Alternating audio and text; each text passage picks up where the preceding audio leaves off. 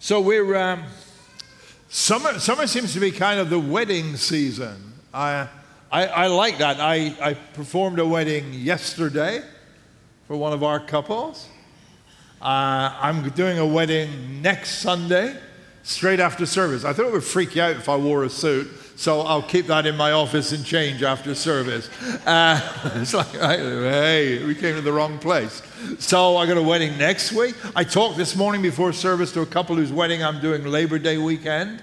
I've got a, another wedding before that in August. I, I love it. I, lo- I love doing weddings. I, I just love because you know what? When you're officiating a wedding, you have the best seat in the house.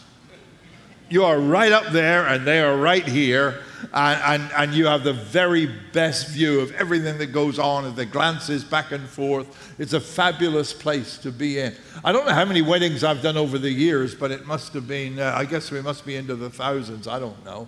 So, uh, but I love doing them. I've learned a few things about relationships too, and. Um, for those of you who might be younger or looking to get into a relationship, here's some wisdom from a 72 year old man. Uh, here's what I've discovered about relationships relationships basically operate on three levels. They start with what I call the veneer level, where both parties are nice as pie.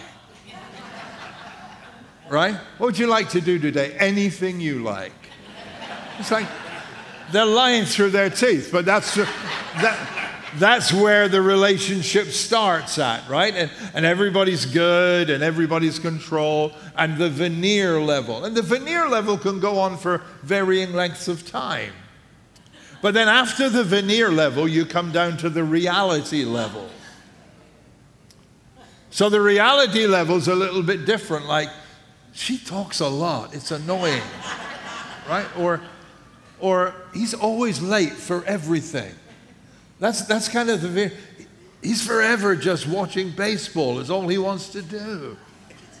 And like, she always wants to watch The Bachelorette. God help me. You know, it's, it's, it's you know, and, and then you, so then you come to the reality level. And at the reality level is where some relationships just don't go any further. It's like, this ain't going to work. But there's a third level, and it's a level of commitment. And the commitment level is I know she talks a lot and likes The Bachelorette, but I love her and I want to be with her. And I know he's a pain in the neck at times and he's a Yankees fan, but I love him.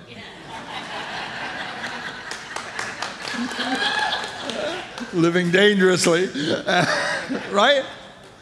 And there's the commitment. The commitment says, I know how he is, I know how she is, but I want to be with him or her for the rest of my life. That's the commitment level. When you find out what they really like. Now, all that to say this it is a sad statement that there are some people who feel or who have been in a relationship with God for a long time, but they still don't really know what God's like. They still don't really know what God's like. They, they still haven't fully grasped the nature of the God we serve. And, and, and that's my introduction to what, for now, is our final look in, in, in the book of Judges.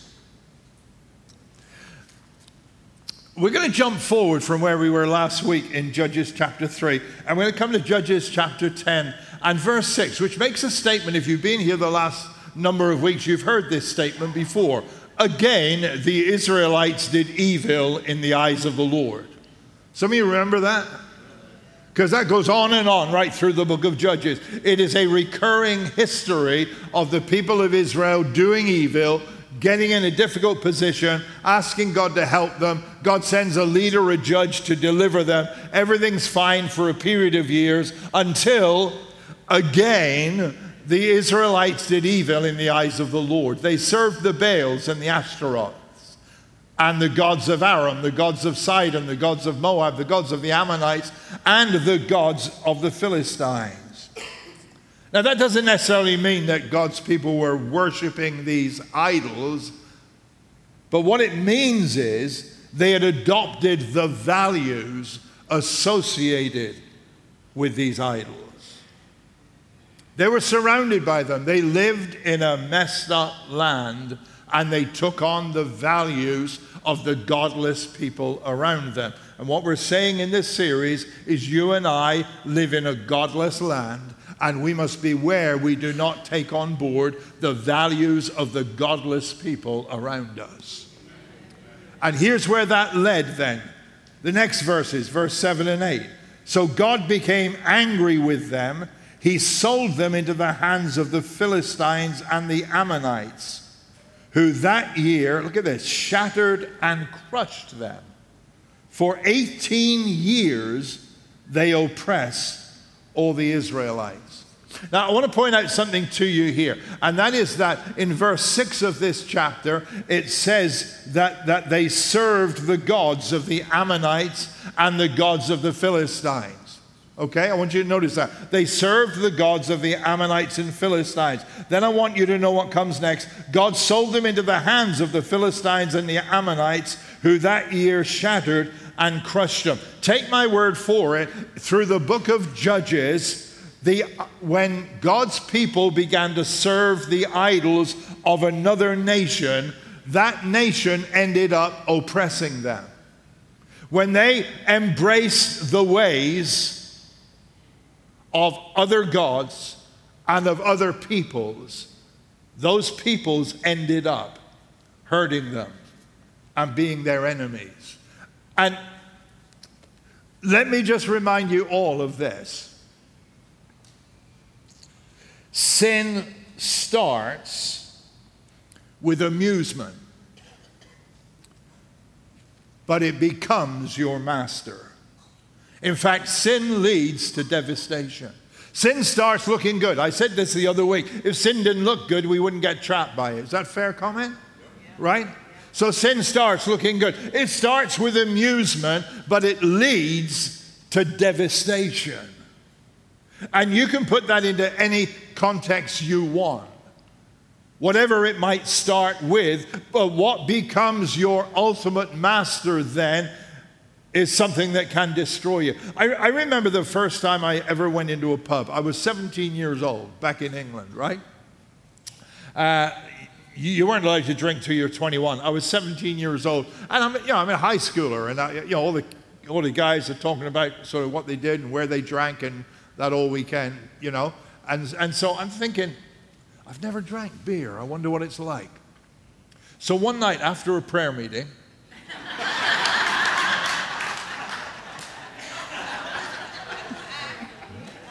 okay, so come on. Some of you, some of you, you really, you, the light switch went on. Saying, Lord, he is human after all. So, so one night after a prayer meeting, I'm walking home and, and I'm, I'm passing this pub, and I'm thinking, I wonder if I'll go in and if they'd serve me. Now, I've always looked a lot older than I am, like today. right? Right? So, so even though I was 17, I looked a lot older. So I, I went uh, in, in, in British pubs, I don't know if they still do it, there was generally a, a little room called the snug. The snug was like a back quiet room where generally the old ladies went and drank. So I figured I'm not going to go in the bar in case anybody who knows me sees me. I'm going to go down the back and around and in the snug. So I go in the snug, there's nobody there. I walk up to the bar, I say, a pint of bitter, please. I've got no idea what that is, but I've seen them in movies and on TV, right? I've got no idea what that is. So, pint of bitter, please. So the guy pours me this beer. And an English pint is 20 fluid ounces as opposed to 16 here. So I've got this 20 fluid, 20 fluid ounces. Bitter is a stronger beer than the soda pop lagers that are popular nowadays, right? So, so, so I've got this 20, and I, and, and, and I sit down at a table and I sip away, sip away, sip away. I finish it, my head's beginning to spin a little bit. And I think, well, I better get home. So I pop a mint in my mouth so my mother won't smell it, and uh, smell the beer, and then I, th- then I, then I head home. And, and I'm heading home, and my head's spinning, and I'm thinking, I didn't really like the taste of that stuff, even. And I feel weird. I think I'm done. And that was it for me. It sounded like fun to see if I could go in, get served, have a beer, you know? And it's like, yeah, it was, But the trouble is, for some people, alcohol becomes the start of a long, slippery road till it's controlling them. And when it's controlling you, it's wrong. It's sin. It's going to spoil your life. It starts out looking good. If it didn't look good, we wouldn't do it. But here's the harsh reality Proverbs chapter 14 and verse 12. There is a way that looks harmless enough. Look again, it leads straight to hell. And you can put that, you can put that scripture, apply that scripture to any, anything that might pull you in, in, in a wrong direction. That, that it might look harmless enough. It's okay for me. Uh, you, know, I, you know, it's not going to bother me. It's not going to get a hold of me. Whatever it is you might be speaking about. But the fact is this you can go down a way that looks harmless enough, but if you aren't careful, it leads to hell. Sin leads to devastation. The Israelites worshiped the gods of the Amorites and the Philistines, and then the next thing that happened is the Amorites and the Philistines crushed them. Warning to anyone here today who needs to hear it sin will destroy you. Don't play with fire. It's a reality. It's a reality. Proverbs 3, verse 5 says this The lips of a seductive woman are oh so sweet. Her words are oh so smooth, but it won't be long before she's gravel in your mouth, a pain in your gut, a wound in your heart. She's dancing down the primrose path to death. She's headed straight for hell and taking you with her. And that's what illicit sex will do. It'll look really good to start with, but it'll take you down a path that leads to death. Sin looks good. That's why it says in Hebrews chapter 11, 25 about Moses, he chose to be mistreated along with the people of God rather than to enjoy the, notice the next phrase, the fleeting pleasure, nobody's arguing about that, the fleeting pleasure of sin. Some translations add on to that for a moment, for a season. The fleeting pleasure of sin. So Israel got caught up with the gods of the Amorites and the Philistines, and God let them be crushed. In fact, here's, here's, here's what it says it says, God exploded in hot anger and he sold them off to the Ammonites and the Philistines. God just let them go. Now, does that mean God had forgotten them, forsaken them? No, it's just that God says, okay, you want to go that way? That's the way you can go.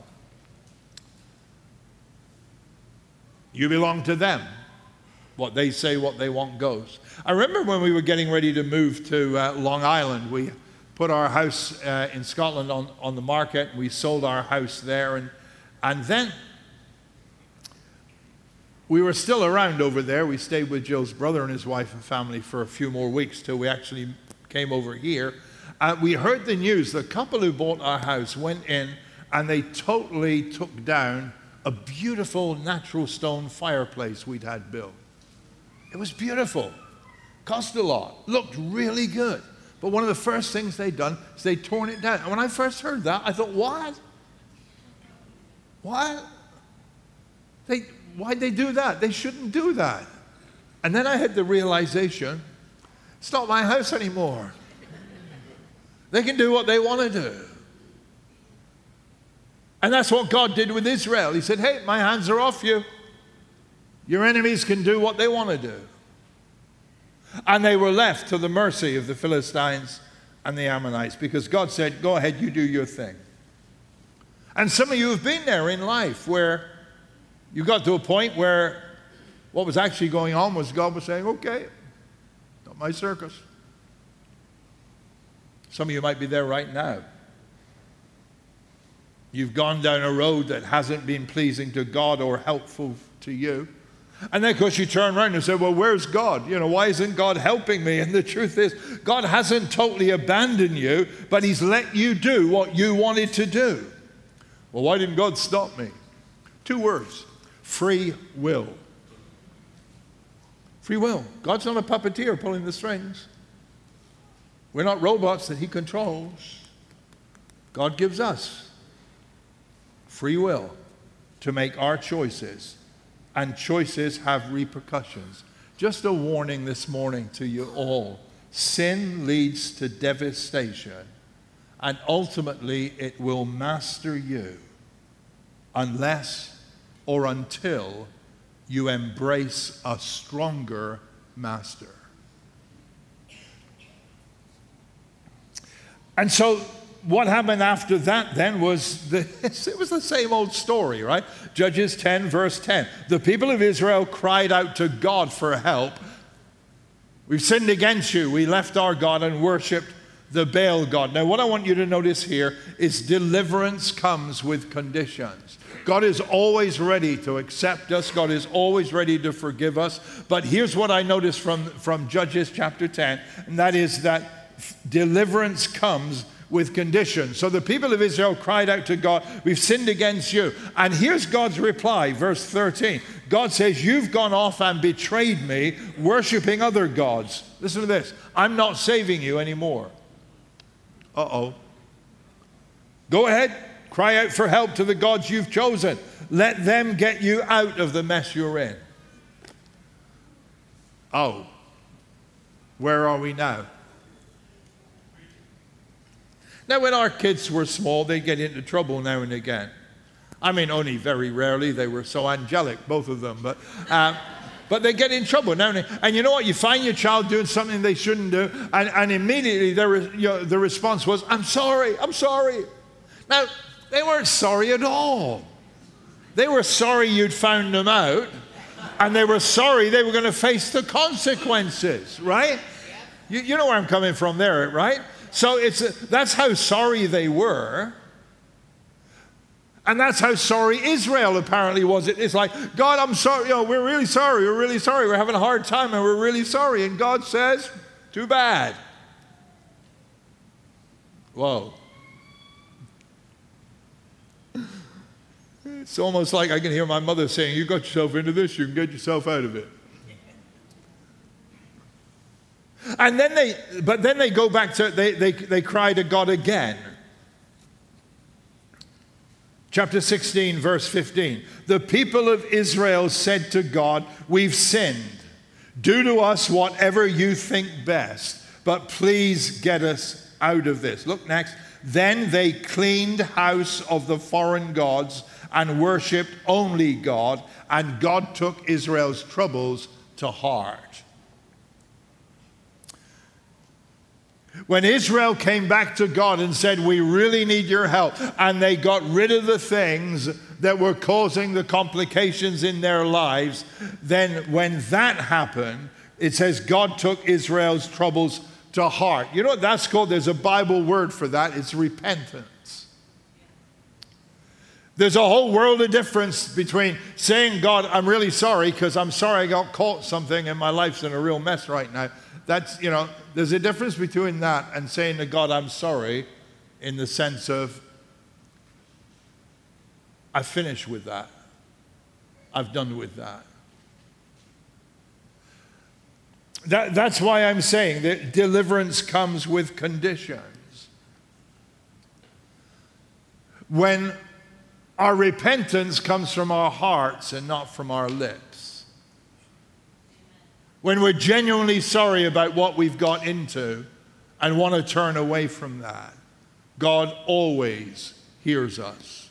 And more than that, God always helps us as well. But repentance is not just words. Repentance is a state of heart and it's a state of mind. The Bible word for repent uh, is simply, can be very simply translated as to turn around. You're going in one direction. Repentance is turning around and saying, I'm going in another direction. Deliverance comes with conditions. And so what happened was that God prepa- started to prepare the way for, for, for, for a deliverer. So the people of Israel started to look for someone who could help them. And in chapter 11, verse 1, and now we're we're coming to the judge we're looking at today. In case any of you was wondering, that was the introduction. Okay? now, now it's good. We're, we, we're good. So, so, uh, so here we go now. Here's somebody that a lot of you may not even heard of before. Judges 11. Jephthah the Gileadite. Oh, let's try that again. Jephthah, I was doing good with the big names. Come on. Jephthah the Gileadite was one tough warrior. He was the son of a whore, but Gilead was his father. Okay. So yeah, here's Jephthah's, here's Jephthah's story. I mean, that was, that was his background. His father was somebody significant, but his mother was a prostitute. And so what had happened with Jephthah was that when he was young, his brothers had kicked him out of the house because they didn't want him to have any part of their family or whatever else, and certainly ultimately didn't want him to have any part of the inheritance because, man, you know, their mother was not his mother, his mother had been a prostitute. So, so Jephthah ends up leading a bunch of bandits in the middle of nowhere, living off his wits, stealing to survive. And Israel realized this is just the person we need.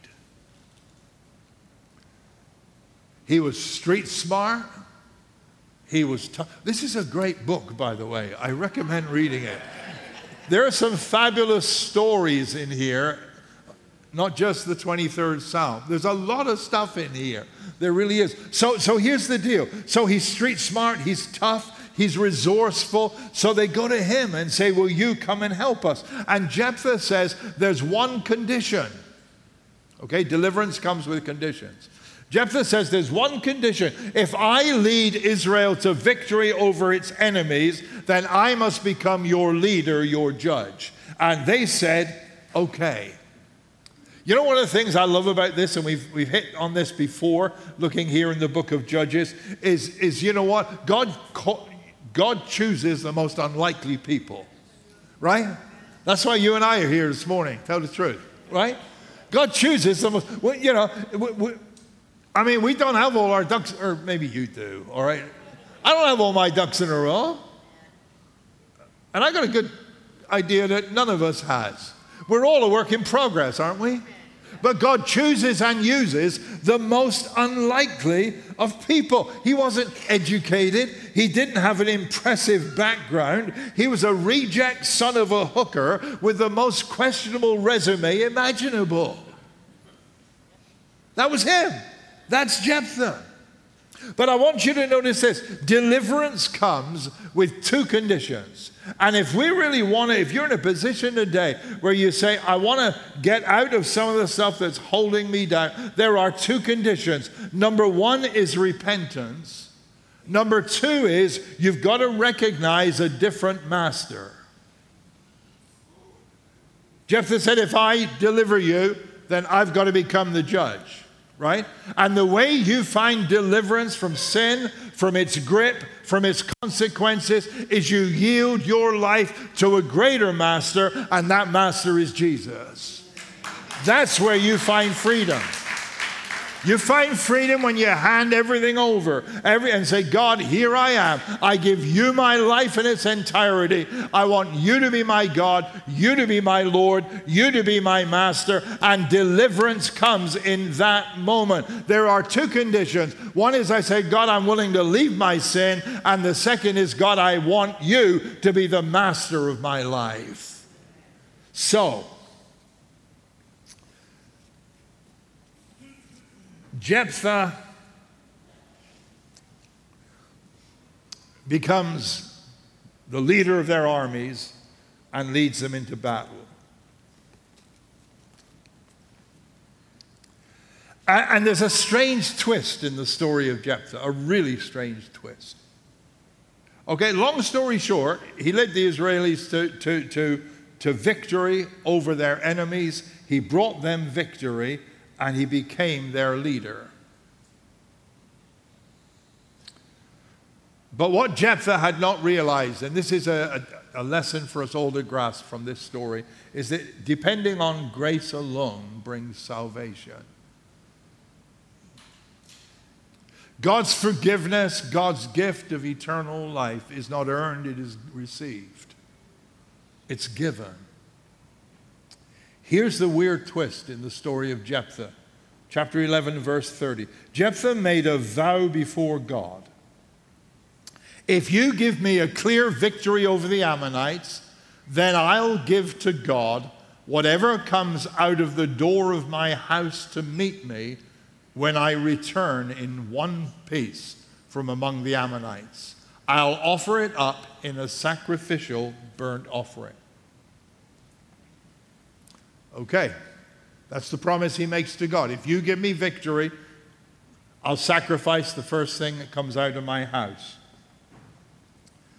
Verse 34 Jephthah came home to Mizpah. God gave him victory. His daughter ran from the house to welcome him home, dancing with tambourines. She was his only child. He had no son or daughter except her. God, if you give me victory, I'll sacrifice to you the first thing that meets me coming out of my door. And he goes home, and his only daughter runs out to meet him. It's a sobering story, but I want you to get the truth from this. Because the Bible says in verse 39, he did what he'd vowed to the Lord. So he made a human sacrifice of his only daughter. What the heck? And you, you know what that just suggests to me? That Jephthah, good leader as he was, was still very much impacted by the culture that he lived in. Because in the culture that he lived in, and amongst some of these other gods of the people, human sacrifice was okay. And apparently, Jephthah was far, had, had, had, had the, the, the ideas and the values of these other cultures deeper ingrained in him than anyone would have realized. He was still influenced by these heathen cultures that he'd lived among. Now he knew, he, he, he knew scripture, he had scripture. Jephthah would have had the first five books of the Old Testament. He knew what they said. Deuteronomy 12, 31. You must not worship the Lord your God in their way, because in worshiping their God, they do all kinds of detestable things that the Lord hates. They even burn their sons and daughters in the fire as sacrifices to God. Now, Jephthah knew that God said, that human sacrifices were detestable. And, and, he knew that from Old Testament scripture that he had it that time, but, but you know, if he hadn't known it from there, he should have known it from his internal compass, surely. Surely something inside of him should have told him, you can't do that. And this story today for you and me is a, is a, a, major warning for us to make sure our values are still not being impacted by the evil of the culture that we live in. And if we're not careful, we can be more affected by it than we actually realize. It's easy for us to allow society's standards to filter into our own minds. It's broken values. We live in a messed up land. And we've got to be careful that we don't let our culture's broken values about life, about family, about sex, about money, about integrity to shape our own values. We've got to be careful. He was a man who became the leader of God's people, brought a major victory to them, but there was this huge thing that he still had some of the values of the most godless people that he lived among. Listen, folks, if you know the Lord today, God has called us to be different. Not better, different than those around us. He's called us to be people who let our light shine in the darkness of this world. In fact, God wants the light that shines through us to impact the darkness. But the tragedy is that too often the darkness affects the light and snuffs it out. Be careful. Be careful that the values around us don't impact your thinking and your behaviors. Romans 12:2 puts it this way Don't let the world around you squeeze you into its mold, but let God remold your minds from within, so that you may prove in practice that the plan of God for you is good, meets all his demands, and move towards the goal of true maturity. Don't let this world squeeze you into its own mold.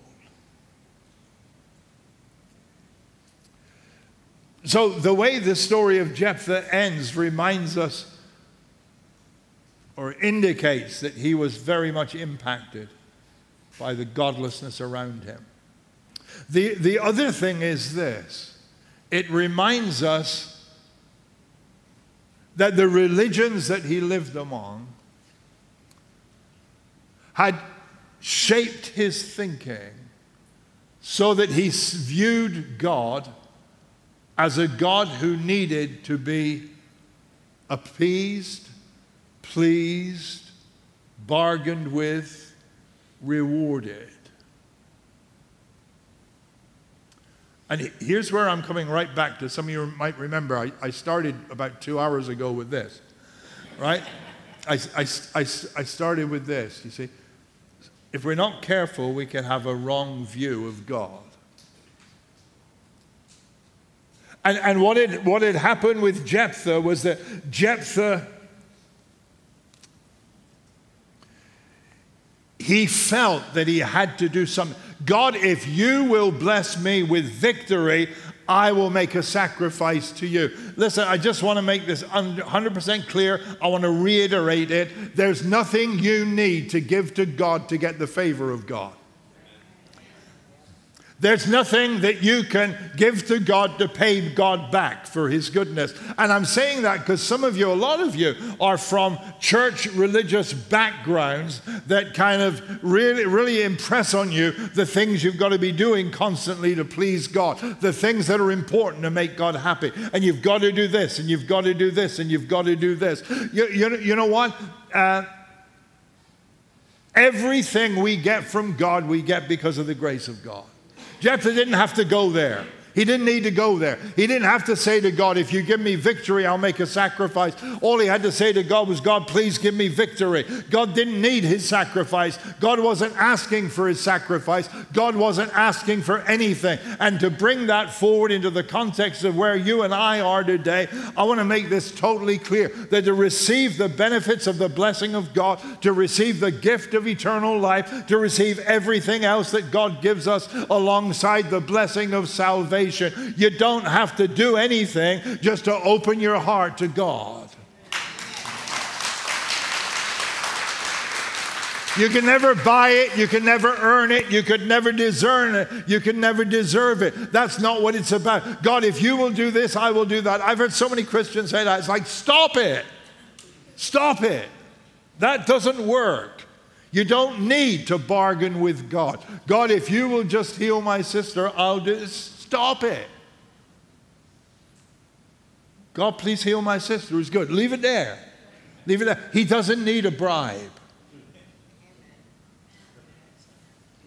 You don't need to make promises with it. You just need to make your needs and your requests known to God.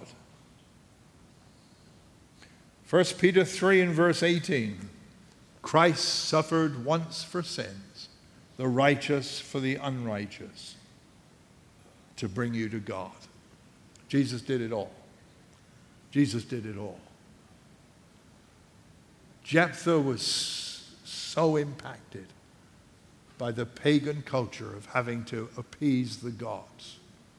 And the reality is this We don't need to do that because Jesus paid the price in full. That's so difficult yet so vital to grasp. Salvation is God's free gift. Every blessing that comes following salvation is God's free gift. Right? We sing a song sometimes that says, I didn't earn it, I don't deserve it. And, and, and that's, that's the truth. That's the truth. Don't let your image of God get distorted by the crazy world we live in. Make sure the God you're talking to is still this God. Make sure the God that you are serving is still this God. We don't live under a cloud where we've got a hope we'll get his blessing. We live under his love and we live under his mercy. The story of Jephthah reminds us we've got to be careful we don't let the values of a messed up land still linger in our thinking. And the story of Jephthah reminds us we're loved by God, period. Chosen by God, period. Favored by God, period. And that's the end of the matter. Nothing for me to add, nothing for me to bring, nothing I've got to do. And if you're here this Sunday morning, if you're watching us online just now, and you're in a position where you don't really know God for yourself, I want to tell you, you can know the freedom of a child of God. You don't have to, there's just, there's just a couple of simple things. The one is you turn around from where you're going and say, God, I want to go in a different direction, and I want you to be the master of my life. That's it. That's it. If we confess our sin, He's faithful, He's just, He forgives our sin, He cleanses us from all unrighteousness. Lift your head up high. Get out from under the cloud and recognize you are loved tremendously by God, and that will never, ever change. Amen. Let's pray together.